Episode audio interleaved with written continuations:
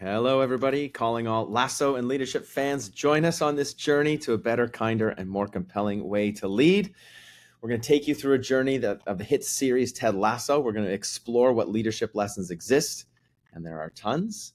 We always have a spoiler alert. We will assume you've uh, watched each episode that we tackle. And we do aim for about 15 minutes per podcast, and we sometimes leave you with something to do at the end as well. And I am Jason Rogers. I'm co-host of this program, and I'm the head of school at Rundle and Simply.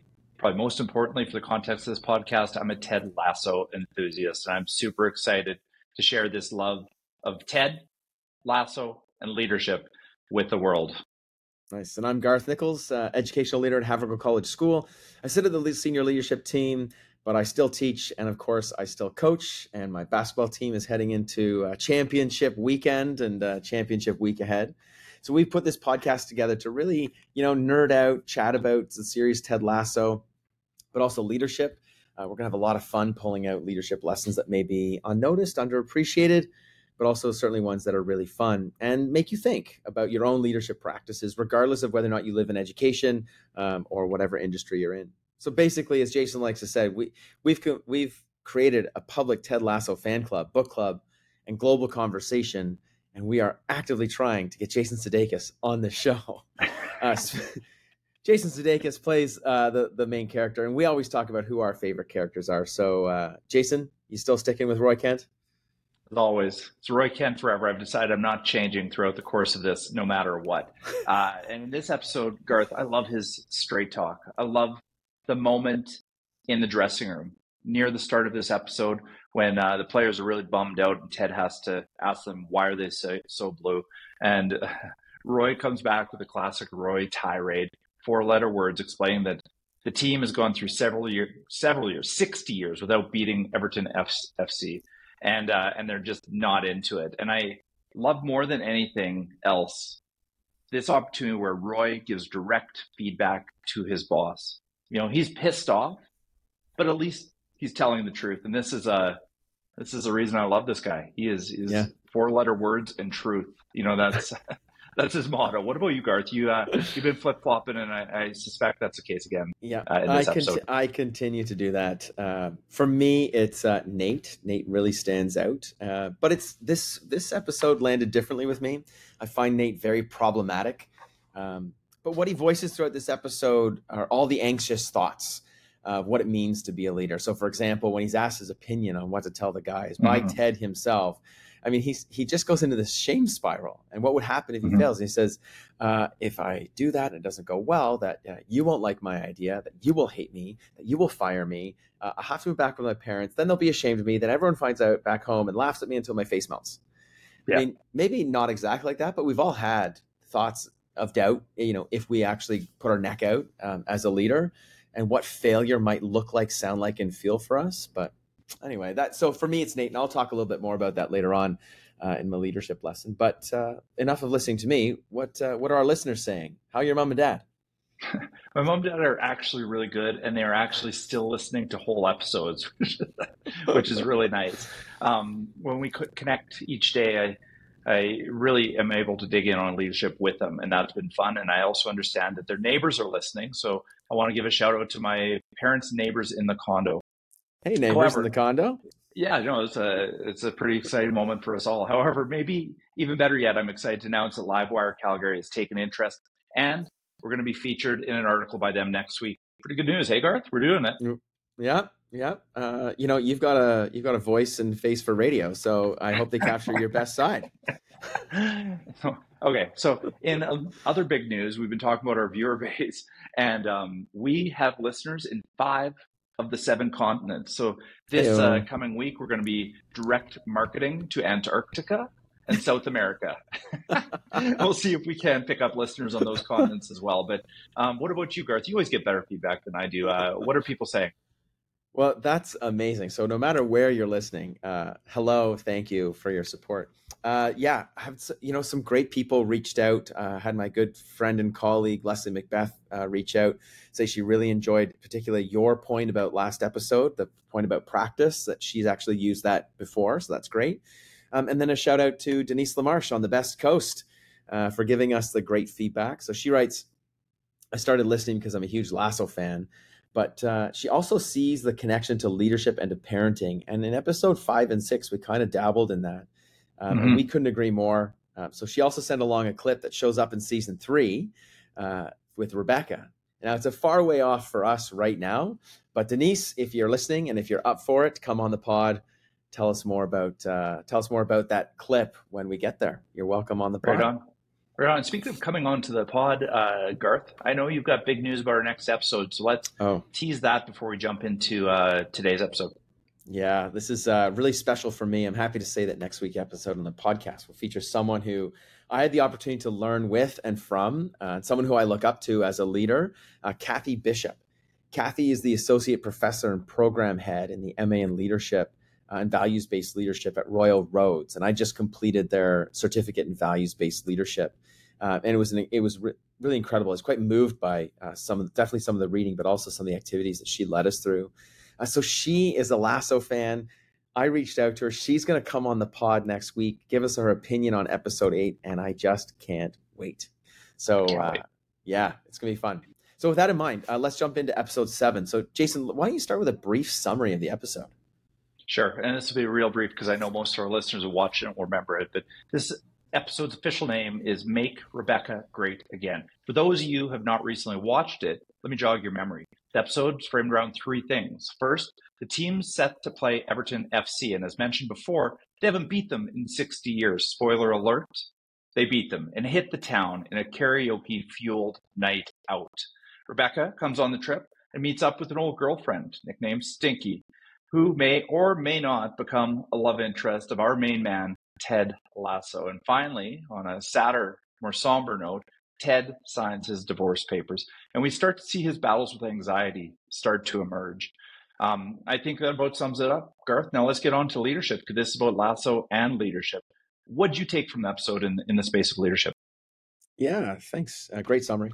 Uh, so this episode, as I said earlier, is, is, a pretty difficult one for me because I think that this is an inflection point for Ted and for Nate in particular. And I do mm-hmm. think mm-hmm. um, Ted kind of drops the ball here with Nate. And let me tell you a little bit about why. So at the 15 minute mark, Ted is, you know, he's not looking his regular self. He's dealing with the divorce. He's clearly been drinking. He's struggling with his emotions.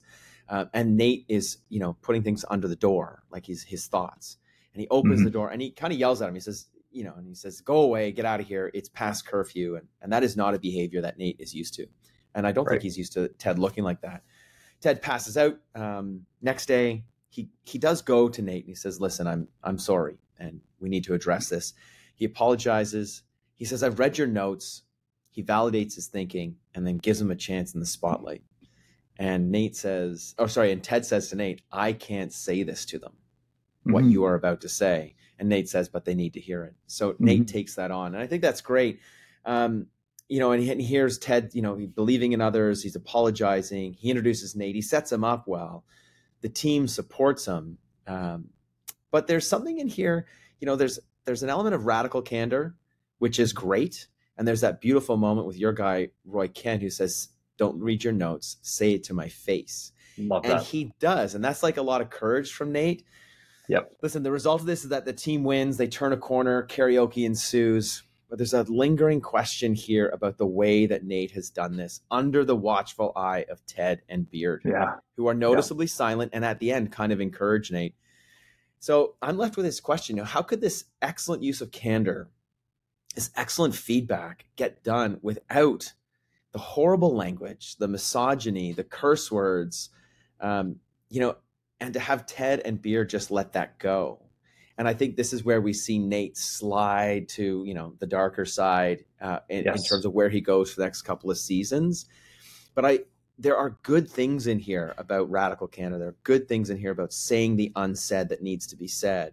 But how do we do this with kindness, that balance of challenge and support, as opposed to like insulting and dismissing others and motivating people through anger?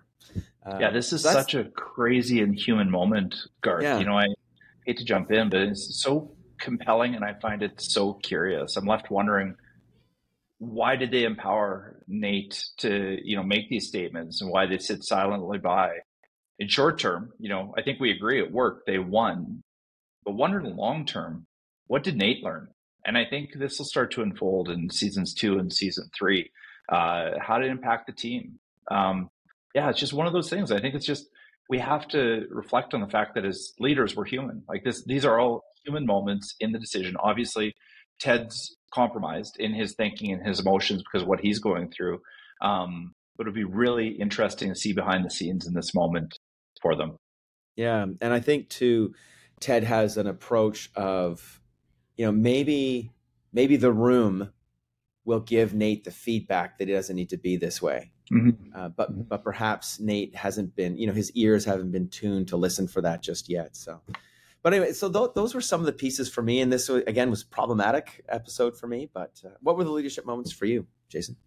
Yeah, it's you know maybe I'll lighten it up a little bit here, Garth. After yeah. you brought yeah, us please down. do, please do. Leadership's might hard. Just be Leadership's hard. it might just be me, but I love the celebrations in this episode. Yeah, I really think yeah. The singing in the dressing room after the victory, you, you can't help but love that moment. You know, they unite around the anthem or Richmond till we die. After that rousing rendition, Roy Kent, my guy, um, tells everybody that they're going to celebrate and rub it in the city's face, and uh, that elevates everybody. You know, and uh, Keeley, you know, has done some of these promotional videos, and that drives them to go off and do karaoke. And there's something about showing vulnerability with your peers that builds camaraderie. And I think that's a, actually a really beautiful thing about you know doing an acting class or doing karaoke. And uh, and I think that's what's happening here. So, uh, anyways, speaking of singing, Garth, I, I couldn't help but wonder throughout this. Do you have a favorite karaoke song? Yeah, well, uh, I, I, I do have a favorite, um, but they you know they differ depending on this on the situation. So sometimes I go between like the gambler. Sometimes I lean into girls just want to have fun, uh, and then there's a nine to five, Dolly Parton. Oh, you know, solid. Yeah, it's solid it's a difficult it's a difficult one, but you, these are ones that get the crowd going, you know, and they uh, yep. strong. These are strong female artists who are singing and writing these songs. So I'd go with the I'd Love go it. with nine to five, Dolly Parton.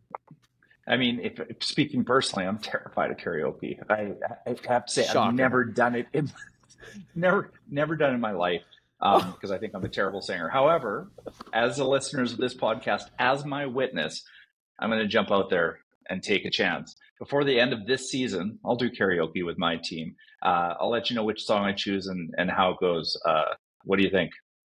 I'm in. But wait, are you doing karaoke on your own with your team watching, or are you doing a joint karaoke? Either way, I, either way, I'm in. Let's do it. Okay.